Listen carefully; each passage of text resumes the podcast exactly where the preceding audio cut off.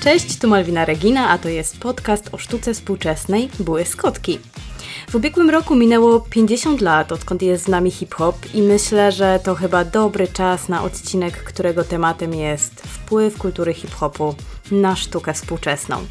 O czym możecie w nim posłuchać? Ten odcinek zaczyna się na początku lat 70. na nowojorskim Bronxie. Hip-hop powstał jako artystyczny, ekspresyjny, ale też społeczno-polityczny ruch, który dzisiaj jest jednym z głównych fenomenów w popkulturze i chyba nikt nie ma wątpliwości co do tego. Hip-hop wszedł i do muzyki, i do filmu, i do mody, i do sposobu bycia oraz mówienia, i wszedł również do szeroko pojętej sztuki. Naprawdę trudno w jednym miejscu zebrać wszystkie wpływy tego nurtu na sztukę, ale postaram się nie pominąć niczego, co w tej kwestii może być istotne i tego, co może być dla Was super ciekawe. I już jako ciekawostkę dodam, że w tym roku w Baltimore, a właściwie w zeszłym roku, e, w Baltimore w 2023 odbyła się głośna wystawa zatytułowana The Culture, Hip Hop and Contemporary Art in the 21st Century.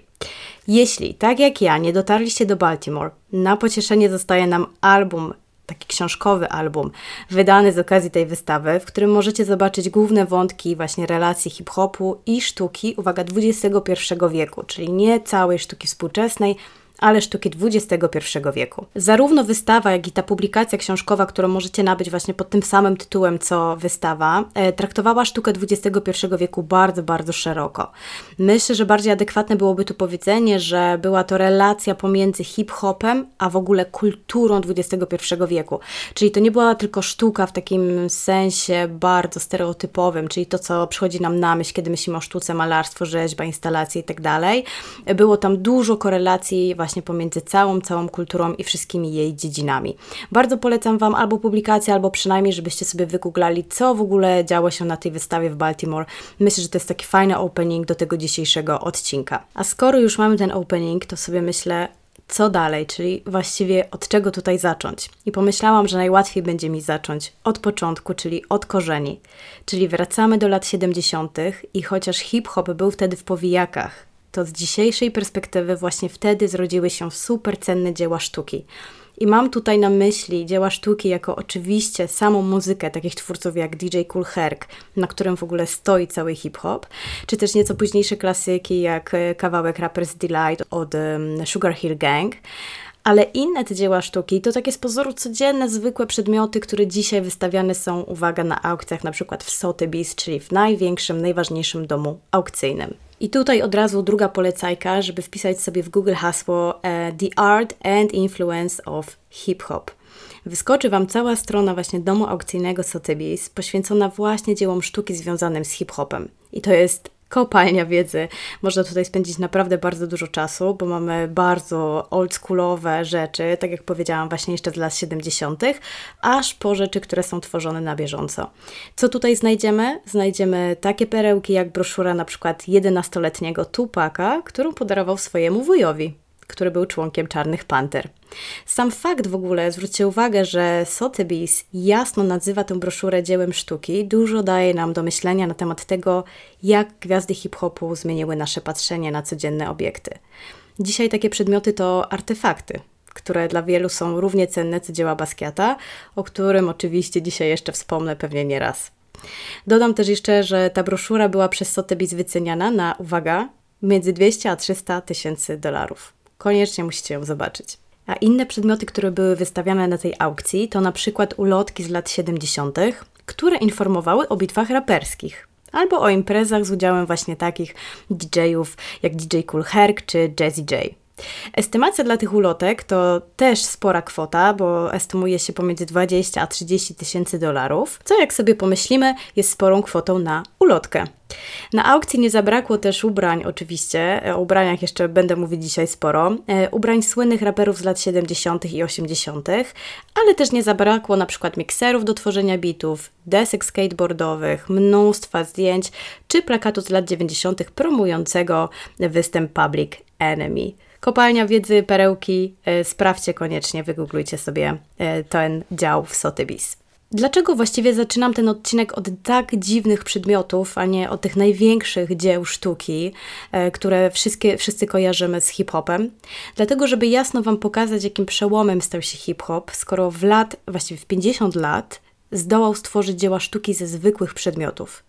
A tylko poczekajcie, aż właśnie dojdę do tych aukcji sneakersów, do kolaboracji marek streetwearowych ze współczesnymi artystami i oczywiście do artystów, którzy wywodzą się z hip-hopu, a dzisiaj są w czołówce e, malarskiej czy rzeźbiarskiej. Ale zanim do tego, warto jeszcze powiedzieć, że ogromna część wpływu hip-hopu na sztukę ma oczywiście związek z czarnoskórymi artystami i w ogóle z kulturą czarnoskórych e, społeczności. Do tej kultury możemy zaliczyć przede wszystkim życie ulicy, które, którego częścią też jest e, oczywiście szeroko pojęta uliczna sztuka. I co możemy zaliczyć do tej ulicznej sztuki, która ma tak bardzo mocny związek z hip-hopem. No, przede wszystkim jest to sztuka graffiti, która ewoluowała w szersze zjawisko, jakim dzisiaj jest street art, o którym zrobię osobny odcinek, bo robiąc ten odcinek doszłam do wniosku, że nie pomieszczę wszystkiego i myślę, że street art i graffiti na pewno zasługują na osobny wątek. E, graffiti obok DJingu, e, DJingu, obok breakdancingu i rapowania jest jednym z czterech filarów kultury hip-hopu.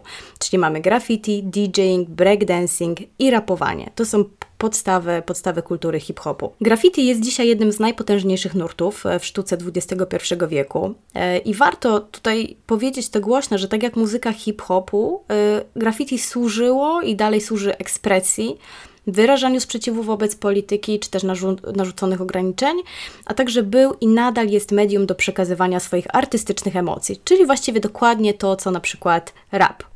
Dla artystów zajmujących się graffiti to ulica była, no i tak jak mówię, dalej jest ich galerią, i to ona dawała im nieograniczone pole do artystycznych działań. Dlatego tak wielu artystów, którzy są związani z hip-hopem, właśnie zaczynała w, za pomocą graffiti, za pomocą sztuki ulicznej, którą dzisiaj um, określamy zjawiskiem street artu. Jedną z jego form jest mural, który od początku służył też przekazywaniu swojego punktu widzenia, oczywiście.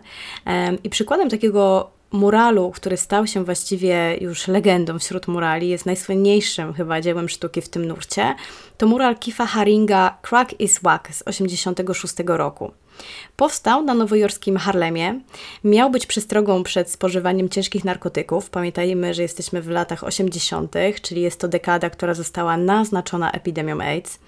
E, I w ogóle cała twórczość Haringa też e, warto wspomnieć, że opierała się o przesłania antynarkotykowe, antypolityczne i antywojenne. Na pewno też przyjdzie moment, kiedy więcej o tym artyście Wam opowiem. Myślę, że będzie na to przestrzeń w odcinku o street arcie, ale zapamiętajcie, że właśnie ten mural Haringa, Crack is Wack, możecie oczywiście sobie go wygooglować, ja postaram się gdzieś go podpiąć na Instagramie w takich wizualach do tego odcinka. E, no był przełomowy i dzisiaj też jest e, punktem, do którego odwołuje się nadal bardzo wielu współczesnych artystów, e, którzy pracują, tworzą w nurcie street artu. A drugim graficiarzem, jak to się tak strasznie mówi, graficiarz, którego możemy wiązać ze sztuką uliczną, a co za tym idzie właśnie z kulturą hip-hopu, która jest tematem tego odcinka, jest Futura. To jest jego pseudonim. To artysta, którego The New York Times okrzyknął The King of Graffiti. I właściwie trudno się temu dziwić, bo w zasadzie działa niemal od samych początków hip-hopu e, i jest z nim bardzo mocno związany. Mówię w czasie teraźniejszym, ponieważ Futura dalej żyje i działa dla osób, które nie są w temacie. E, jest związany z tym hip-hopem właśnie nie tylko poprzez sztukę tego nurtu, ale też poprzez kolaborację z takimi artystami jak chociażby Nas, e, z którym Futura stworzył w tym roku limitowany print. Więc widzicie, że to dalej się wszystko dzieje i to, co powstawało w latach 80., dalej się sprzedaje i dalej jest na to popyt. To tak właściwie tylko wisienka na torcie, e, bowiem właśnie przygoda Futury zaczynała się od kolabo z Haringiem i Basquiatem. E, potem przeszła przez współpracę z wieloma streetwearowymi markami, e, żeby tylko chyba tak Wam wspomnieć i dać zajawkę, o jakich markach tutaj mówimy, to wspomnę o Off-White czy o Comme des Garçons, z którym Futura też współtworzył kolekcję.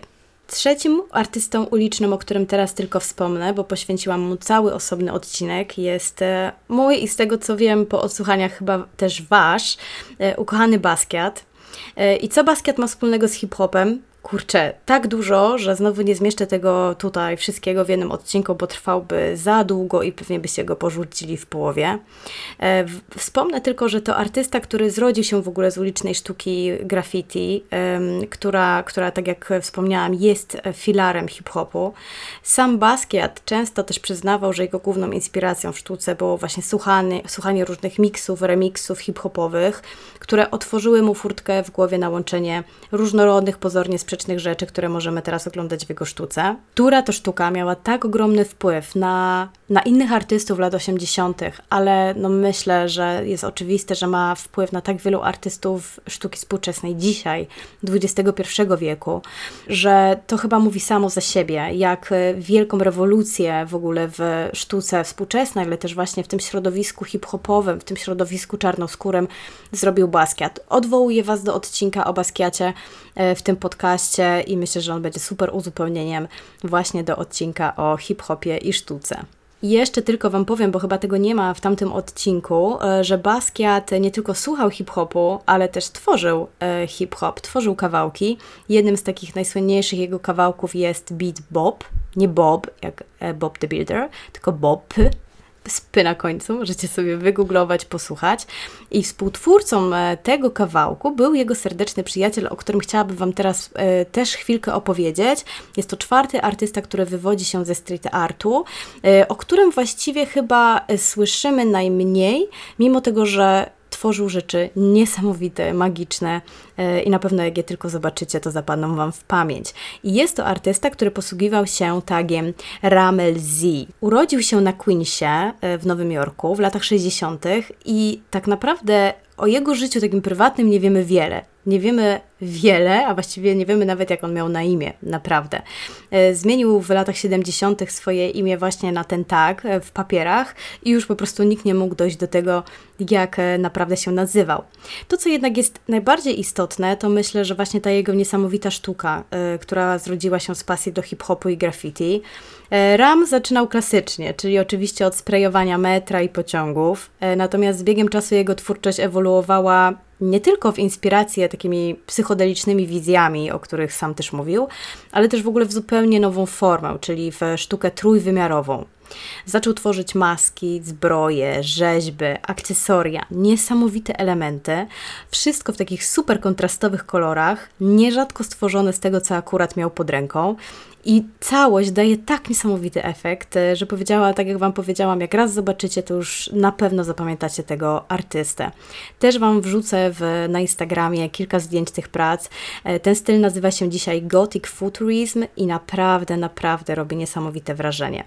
Warto też jeszcze powiedzieć, że e, Ramel Z tworzył również wiele malarskich prac, które wystawiane były w najważniejszych muzeach sztuki współczesnej, w tym na przykład w nowojorskiej MoMie. I tym akcentem, tym artystą chciałam zostawić już e, wątek graffiti i całą sztukę street artu, mimo że ona jeszcze będzie się nam przewijała pewnie dzisiaj w kilku wątkach. Pamiętajcie, że to właśnie z tej sztuki narodziło się naprawdę sporo współczesnych artystów, e, których e, prace są dzisiaj warte rekordowe sumy. A to wszystko dzięki kulturze hip-hopu. Dzięki niej mamy również bardziej współczesne dzieła sztuki, które bezpośrednio łączą się ze światem muzyki hip-hopowej. E, I oczywiście mowa tutaj o okładkach płyt raperów, które były projektowane i dalej są projektowane przez artystów współczesnych. W czasach old school hip-hopu była to na przykład okładka albumu Beastie Boys czy Public Enemy, zaprojektowana graficznie przez graficiarza Erika Hayza, który też jest takim guru graffiti. I na pewno warto też rzucić okiem na okładkę albumu De La Soul, Three Feet High and Rising, która była zaprojektowana przez kolektyw mm, The Grey Organization. A wchodząc już w ten współczesny hip-hop, to na pewno takim klasycznym przykładem jest okładka płyty Kaniego Westa do genialnego albumu, który uwielbiam, e, Graduation, zaprojektowana przez Takashiego Murakamiego. Okładka jest totalnie w stylu Murakamiego i nie jest to jedyna współpraca tych dwóch artystów, e, ponieważ ten japoński artysta miał okazję współpracować z Westem również przy okładce chociażby wspólnego albumu Westa i Kid Cadiego, e, Kid See Ghosts, też Was odwołuję do tego, żeby sobie to zobaczyć. Ja naprawdę postaram się zebrać te wszystkie wizuale i Wam to podpiąć. E, w ogóle, no Kanye West to jest taki artysta e, kontrowersyjny, oczywiście, super kontrowersyjny, ale z premedytacją używam tutaj słowa artysta, ponieważ nie tylko muzycznie, ale też na wielu frontach e, potrafi robić dobre rzeczy i potrafi, lubi też współpracować z popularnymi artystami. Dlatego też do zaprojektowania swojej płyty, która ma super trudny tytuł do wymówienia, czyli 808 and Heartbreaks, zaprosił Kousa, jednego z najbardziej rozpoznawalnych artystów XXI wieku, a do zaprojektowania swojego opus magnum, czyli My Beautiful Dark Twisted Fantasy, zaprosił artystę Georgia Kondo, który zaprojektował serię okładek. Nie tylko jedną okładkę, ale serię okładek, które bardzo polecam Wam sprawdzić. Wszystkie. Super ciekawa sprawa. Drugim raperem, który bardzo lubi współpracować z artystami jest Drake. Na przykład zaprosił ilustratora Kadira Nelsona do zaprojektowania okładki e, do Nothing Was the Same. E, myślę, że wielu z Was też gdzieś tam się przewinęła okładka do albumu Certified Lover Boy, którą zaprojektował nikt inny jak Damian Hirst, czyli jeden w ogóle z topów, jeśli chodzi o popularność artystów w XXI wieku. E, polecam też zobaczyć sobie tą okładkę, nikt nie wie o co chodzi, ale chyba tak w ogóle bywa ze sztuką Damiana Hirsta. I być może to jest właśnie sposób e, na dzisiejsze czasy. I myślę, że to jest też ten moment, żeby wprowadzić pierwszy polski akcent do tego odcinka, czyli okładka stworzona dla Drake'a przez Filipa Pongowskiego, e, którego możecie kojarzyć ze słynnym serduszkiem Comme des Garçons. E, Filip Pongowski zaprojektował okładkę do singla Drake'a do kawałka Summer 16. Oczywiście sprawdźcie sobie ją na backstage'u. Można oczywiście znaleźć jeszcze wiele naprawdę przykładów na kolabo raperów z artystami przy tworzeniu okładek albumów, e, ale może przejdźmy sobie teraz do pokrewnego tematu, czyli do tego, jak sztuka wchodzi do popularnych hip-hopowych teledysków. I znowu zacznę od Takashiego Murakamiego, który stworzył cały teledysk do kawałka Kaniego Westa, e, do kawałka Good Morning. Teledysk nawiązuje oczywiście stylistyką do okładki Graduation, mm, albumu Graduation, a wszystko dlatego, że sama okładka nawiązuje mocno do stylistyki Murakamiego, tak jak Wam wspomniałam przed chwilą. Logiczna sprawa. Innym przykładem, chyba zresztą flagowym w tym wątku, jest wałkowany przeze mnie case teledysku do kawałka Ape Sheet Beyoncé i Jaya, który kręcony był w Louvre.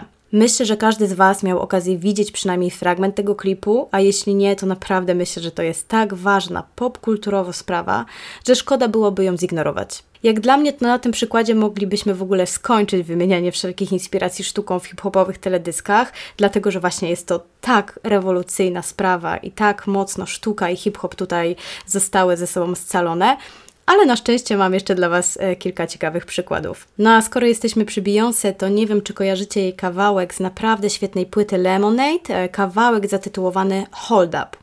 Beyoncé idzie w tym teledysku w żółtej kiecce z kijem baseballowym i po prostu rozwala samochód.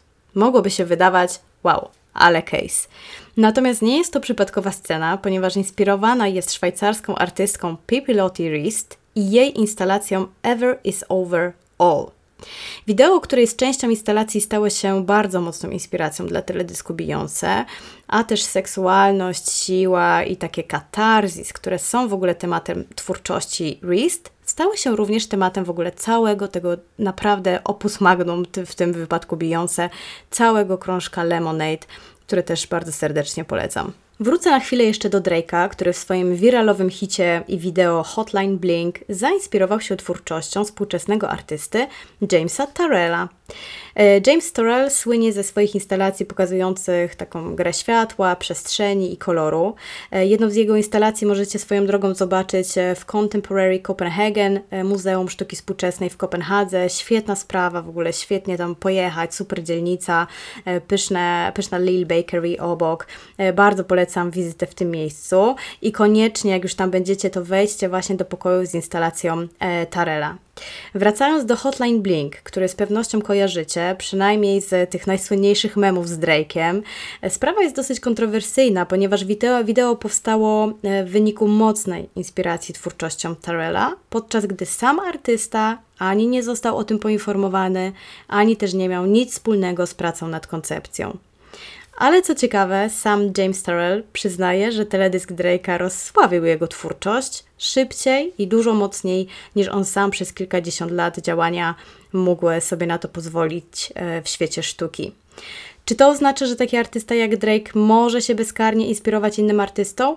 Raczej nie, jest to słabe i bardzo dużo mówi też o czasach, w jakich żyjemy ale Drake jednak rehabilituje się przynajmniej choć trochę za sprawą ostatniego wiralowego newsa, który mogliście zobaczyć u mnie w rolce, czyli wielkiego powrotu artystycznego parku rozrywki Luna Luna. Wspaniała sprawa. Jest to jedyny w swoim rodzaju artystyczny park rozrywki, a jego historia sięga lat 80. i Hamburga. Więcej na ten temat y, od razu Was odwołuję do tej rolki, w której macie zebrane wszystkie informacje. Natomiast teraz tylko pokrótce Was wprowadzę, że właśnie w latach 80. artysta Andre Heller wpadł na pomysł stworzenia wesołego miasteczka z artystycznym zacięciem. Zamiast improwizować, zaprosił do współpracy artystyczną śmietankę lat 80. na czele z takimi nazwiskami jak znowu Basquiat, Keith Haring, David Hockney, Roy Lichtenstein czy Salvador Dali. Brzmi surrealistycznie? A jednak to się wydarzyło naprawdę. Basquiat zaprojektował diabelski młyn, Haring karuzelę, e, Sonia Dillonay bramę wejściową, a Dali imponującą instalację w kolorze magenty.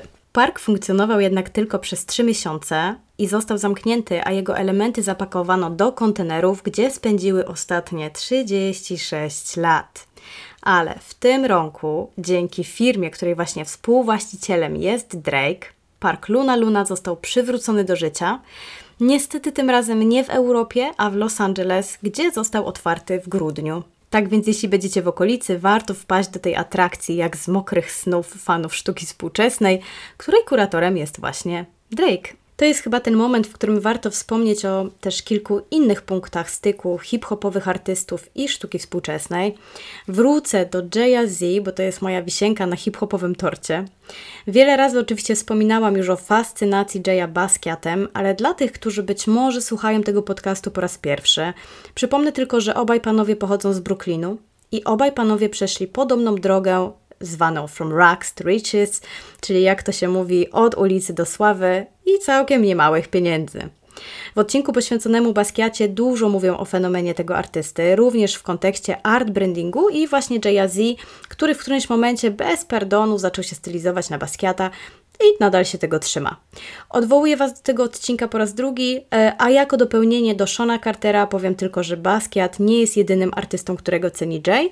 Wystarczy wspomnieć o jego kawałku Picasso Baby, czy o wersach z Warholem oraz Kunsem w rolach głównych. Warto też wspomnieć, że Jay-Z kolekcjonuje sztukę i oprócz Basquiata ma kilka dobrych dzieł e, czarnoskórych artystów. Być może kiedyś je wystawi. A skoro już jestem przy wystawie dotyczącej sztuki czarnoskórych artystów, no to wspomnę Wam też o takim newsie na 2024 rok, e, że Alicia Keys razem ze swoim mężem, raperem Swiss Beatsem, szykują wystawę swojej kolekcji e, sztuki w Brooklyn Muzeum, która otworzy się 10 lutego i będzie możliwa do zwiedzania do 7 lipca tego roku, więc jeżeli w tym czasie będziecie w Nowym Jorku, to na bank polecam Wam ją odwiedzić. W kolekcji tej dwójki e, osób znajdziemy ponad 40 40 obrazów czarnoskórych artystów, wśród których znajduje się m.in. fotograf Gordon Parks, no czy oczywiście Jean-Michel Basquiat, ale warto w ogóle wspomnieć, że ta kolekcja jest pełna perełek, e, które być może jeszcze nie są odkryte w takiej skali, jakbyśmy chcieli. E, zarówno Alicia Keys, jak i jej mąż wspominają, że kolekcjonują obrazy właśnie tylko czarnoskórych artystów, dlatego że uważają, że w dalszym ciągu są mało doceniani. Na pewno zobaczycie tam dużo, dużo ciekawych, ciekawych obrazów. I jeszcze jednym raperem, którego warto wspomnieć w kontekście kolekcjonowania sztuki, z pewnością jest Sean Combs, czyli P. Diddy.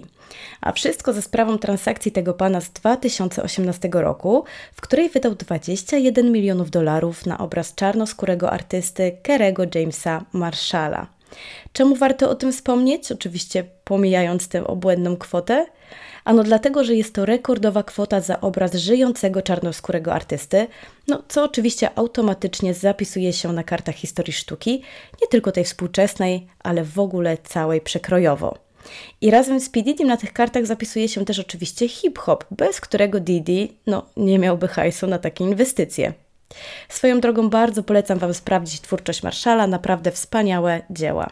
I być może teraz taki mały off-topic, ale w tym temacie twórczości e, Afroamerykanów, czy w ogóle czarnoskórych artystów, e, w tym roku też od 25 maja do 27 października w Bazylei będzie świetna, na pewno świetna wystawa zatytułowana When We See Us, a Century of Black Figuration in Painting, więc jeżeli tym razem będziecie gdzieś w okolicach Bazylei, to na milion procent warto ją zobaczyć. A zanim przejdę do dłuższego wątku, czyli tego, jak hip-hop wpłynął na część sztuki, którą możemy zaliczyć do streetwearu, mm, to jeszcze kilka przykładów tego, jak różnorodni artyści wchodzą w relację z kulturą hip-hopu i przyczyniają się do jej rozwoju. Znowu cofniemy się trochę w czasie, bo głupio w tym odcinku nie wspomnieć o Spike Lee, e, czyli jednym z najbardziej hip-hopowych reżyserów filmowych. Ja traktuję dobrych reżyserów jako artystów, do którego Spike Lee z pewnością się zalicza. E, dlatego zdecydowałam się powiedzieć o nim kilka słów w tym przekrojowym odcinku. E, I zacznę oczywiście od tego, że każdy jego film nawiązuje do nierówności rasowych i pokazuje kulturę hip-hopu wziętą prosto z ulicy, super autentycznie. Ikoną i takim absolutnym klasykiem jest oczywiście film z 1989 roku Do the Right Thing, w polskim tłumaczeniu Rób co należy. I to, co w kontekście hip-hopu jest jednak najistotniejsze w tym temacie, to pomysł Spike'a Lee, żeby legenda hip-hopu, czyli zespół Public Enemy, zrobili główny soundtrack do tego filmu. I w ten sposób powstał hymn hip-hopu początku lat 90., hymn ulic, mniejszości i każdego, kto czuł i nadal czuje się dyskryminowany, czyli wspaniały kawałek Fight the Power. Poezja, którą zawdzięczamy właśnie Spike'owi Lee. Na pewno jeszcze muszę Wam wspomnieć o dwóch współczesnych artystach, którzy mocno przenikają się ze światem hip-hopu. Pierwszy to Daniel Arsham, a drugi to wspomniany wcześniej Coase. W bonusie można tutaj dodać jeszcze oczywiście Banksiego, ale pomyślałam sobie, że więcej o nim powiem Wam w odcinku poświęconym typowo street artowi, dlatego że jeśli zacznę rozmawiać o, mówić do Was o Banksim, to przypuszczam, że albo tego nigdy nie skończę, albo zrobi nam się w ogóle osobny odcinek o tym artyście. Natomiast Arsham i Coase to jedni z najpopularniejszych, ale też chyba takich tacy bardziej kontrowersyjni e, artyści XXI wieku.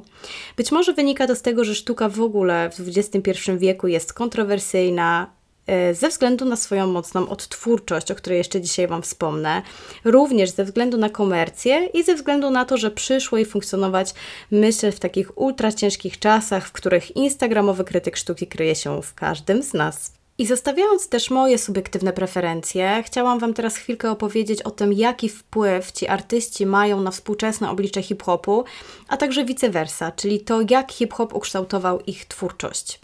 Klasycznie można nagrać o tym osobny temat, ale wspomnę tu przynajmniej o kilku wyróżniających się kolabo tych panów. I zacznę od Arshama, którego twórczość można, myślę, nakreślić gdzieś na granicy rzeźby, architektury i performance'u.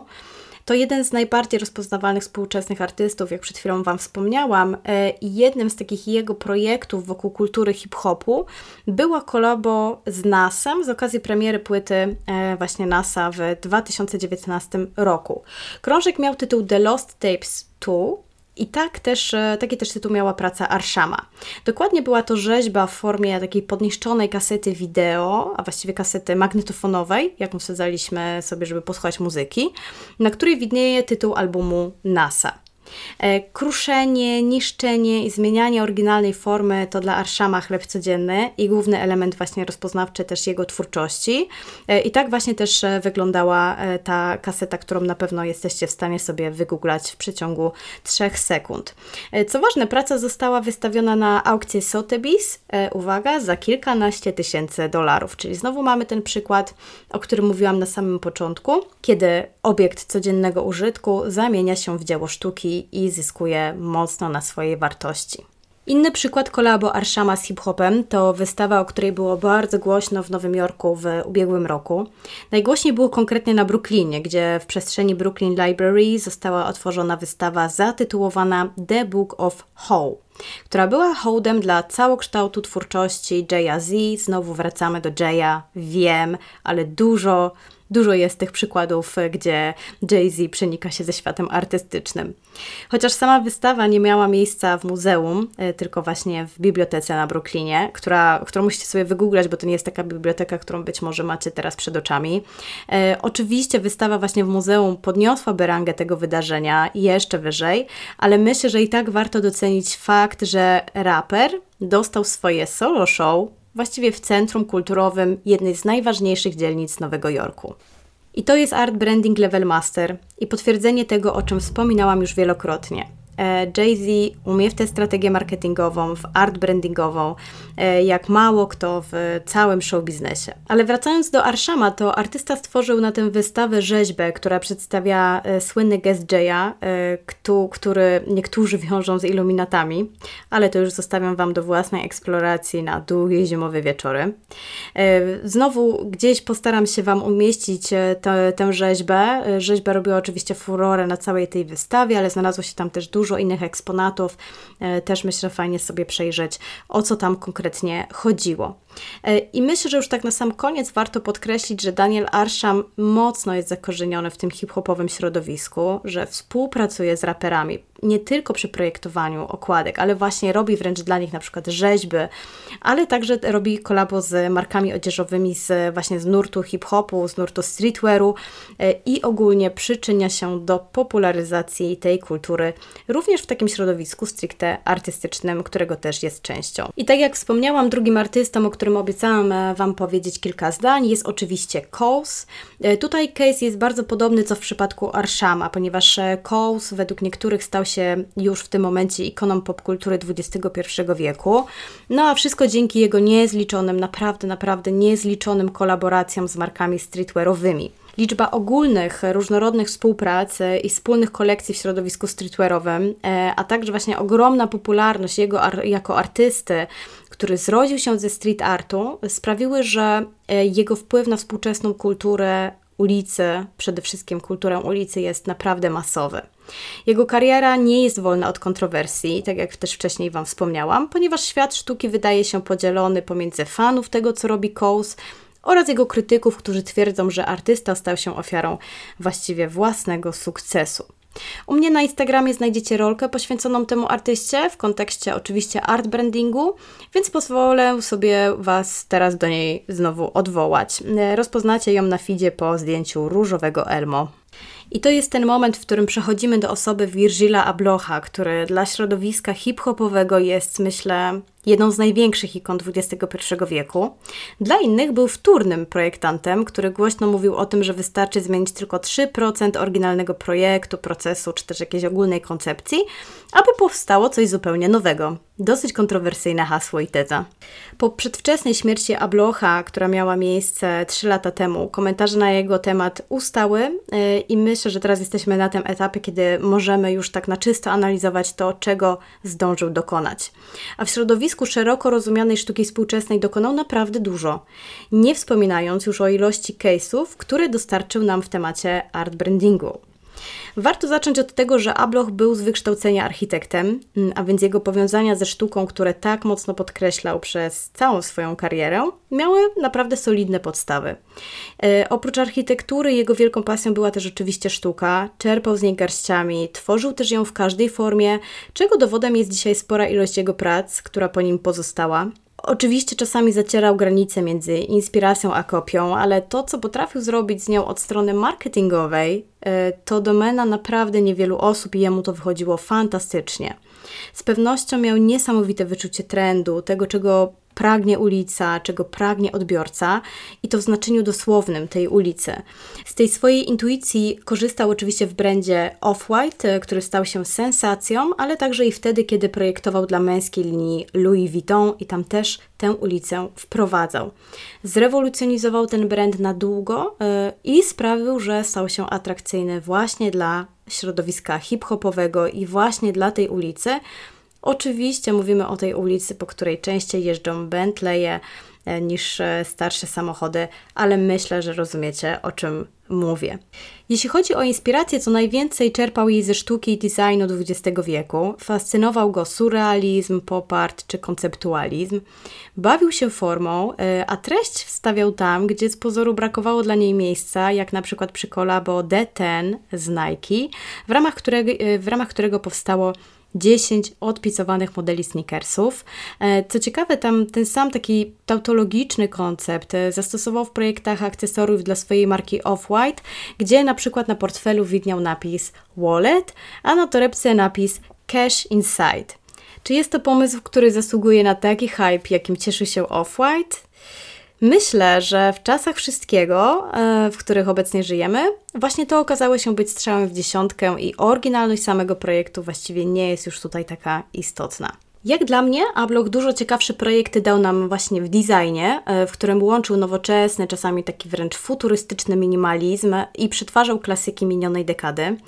Jeśli miałabym zestawić go ze słowem sztuka, to właśnie działoby się to w tej dziedzinie e, i żeby dodać trochę oliwy do ognia, powiem, że moim absolutnie ulubionym dziełem, na które Abloch miał niema, niemały wpływ, jest okładka albumu Kaniego Westa Yeezus z 2013 roku. E, I to jest ta okładka, która wyglądała tak, że płyta CD e, została wsadzona do przezroczystego plastikowego opakowania na płyty i z boku zaklejona jedynie czerwonym kawałkiem taśmy. Jeśli miałabym wpływ na to, która praca Ablocha znajdzie się w muzeum, to właśnie ten projekt byłby na samym środku. Zresztą na wystawę w The Museum of Contemporary Art w Chicago, e, poświęconej właśnie Ablochowi, artysta odtworzył ten projekt w dużo większym formacie i zrobił to, co zrobiłabym ja. Postawił go na środku sali. Niech Wam nie umknie informacja o tej wystawie, bo to kolejny dowód na to, że hip-hop i cała jego kultura mocno zakorzeniły się już w świecie artystycznym. I jeśli potraktujemy Ablocha jako artystę, który mocno czerpie z tej kultury, to wystawy, które zostały mu poświęcone, a trochę ich już było, są tylko przypieczętowaniem tego, o czym dzisiaj opowiadam Wam w tym odcinku. Jedną z ostatnich głośnych wystaw była ta zorganizowana przez paryską galerię Creo we wrześniu zeszłego roku, więc widzicie, że to dalej się dzieje. Pojawiły się na niej wcześniej niepublikowane prace Ablocha, mm, a towarzyszyły im dzieła artystów, którzy najbardziej go inspirowali i chyba Was tutaj nie zdziwię, kiedy powiem, że byli to m.in. Marcel Duchamp, Keith Haring i oczywiście Basquiat. I warto też tylko napomknąć o współpracy Ablocha z marką Vitra, e, w ramach której wspólnie stworzone projekty były prezentowane podczas najważniejszych targów sztuki Art Basel w 2019 roku. Sprawdźcie sobie te projekty, bo naprawdę warto, ja je bardzo lubię i szanuję. O kolabo z IKEA opowiem Wam przy innej okazji, nie wiem kiedy, ale na pewno nastąpi taki moment. Myślę, że sporo już się nagadałam o Ablochu. E, tematu zupełnie nie wyczerpałam, e, natomiast podsumowując to, co w tym momencie jest najbardziej istotne. Virgil Abloch mocno balansował pomiędzy wpływami hip-hopu i świata sztuki, balansował, miksował je i tworzył z nich projekty, które na pewno staną się symbolami pewnej ery w sztuce, w modzie i w designie. Ostatni już wątek, jaki chciałam dzisiaj poruszyć, to oczywiście moda streetwearowa, która staje się obiektem sztuki. Kilka rzeczy już dzisiaj na ten temat zostało powiedzianych, ale chciałam jeszcze zwrócić Waszą uwagę na zjawisko artyfikowania obiektów modowych e, związanych właśnie z kulturą hip-hopu. Na czele tych obiektów stoją oczywiście sneakersy, które dla sneakerheadów są obiektami wartymi każde pieniądze. A jakie dokładnie? Żeby dać Wam wyobrażenie, o czym mowa, powiem tylko, że prototyp butów stworzonych przez Kaniego Westa, Nike Air Yeezus, został sprzedany na aukcji w Christie's za prawie 2 miliony dolarów. Żeby dać Wam porównanie, jest to cena, która jest równa niektórym dziełom Picassa. O kolabo marek streetwearowych i takich artystów jak Murakami, Kos czy Andres Serrano już wspominałam, e, ale jeszcze dopowiem kilka słów o marce Supreme, która po części wylansowała się na sztuce. Chodzi konkretnie o kontrowersję związaną ze słynnym logo Supreme, które powstało w latach 90., wtedy kiedy cała marka. I założyciel Supreme, James Jebbia, nie ukrywa, że inspiracją do logo była twórczość amerykańskiej artystki Barbary Kruger. I tutaj dochodzimy do największego problemu sztuki współczesnej, czyli granicy pomiędzy inspiracją a kopią, o której już sobie trochę dzisiaj powiedzieliśmy. Barbara Kruger do dzisiaj prowadzi medialną wojenkę z Supreme, oskarżając ich o wylansowanie się na jej sztuce. Supreme odpowiada na to, że jej prime time dawno minął i że właściwie zyskała na tym logo więcej niż oni. Takie słowne przypychanki nie zmieniają faktu, że font, który jest użyty w logo Supreme i którym też posługuje się Barbara Kruger, czyli font Futura Bold i czerwono-biała kolorystyka, nie są opatentowane ani przez jedną, ani przez drugą stronę, co oczywiście nie wpływa na fakt, że logo Supreme i prace Barbary Kruger mogłyby wisieć obok siebie jako dyptyk.